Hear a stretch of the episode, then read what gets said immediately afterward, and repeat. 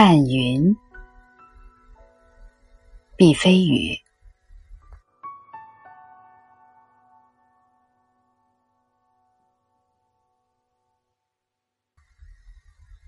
有一种玩具，你不可能拿在手上把玩，那就是云朵。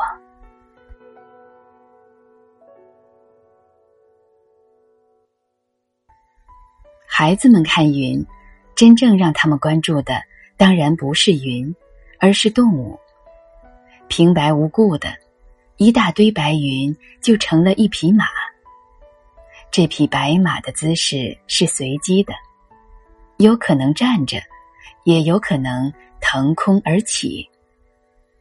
一匹马真有那么好看吗？当然不是，好看的是变换。一匹马会变成什么呢？这里就有悬念了，也可以说有了玄机。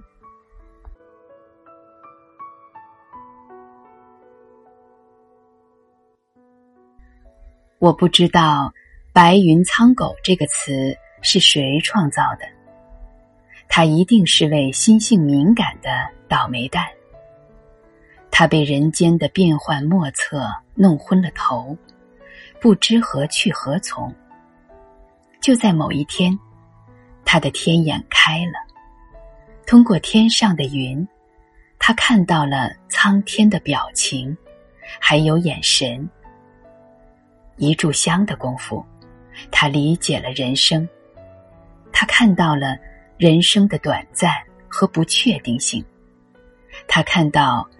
命运姣好的静，也看到命运狰狞的洞。他一下子就明白了，由此获得了生命里的淡定与从容。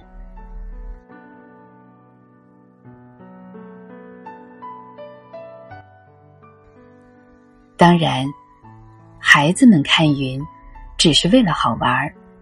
怀揣的是一颗逛动物园的心，看了骆驼再看马，看了狮子再看熊。你看看，云和天空所做的工作，居然是科普与启蒙。也可以这样说，孩子们看云，其实是在看露天电影。天空成了最大的屏幕，生命。在屏幕上更替演变，你中有我，我中有你。天和云就是这样神奇，难怪我们的先人一遍又一遍的告诉我们：向大自然学习。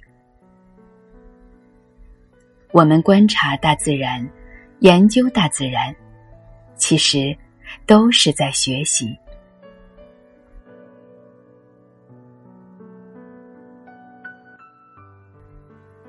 如果你的启蒙老师是大自然，你的一生都将幸运。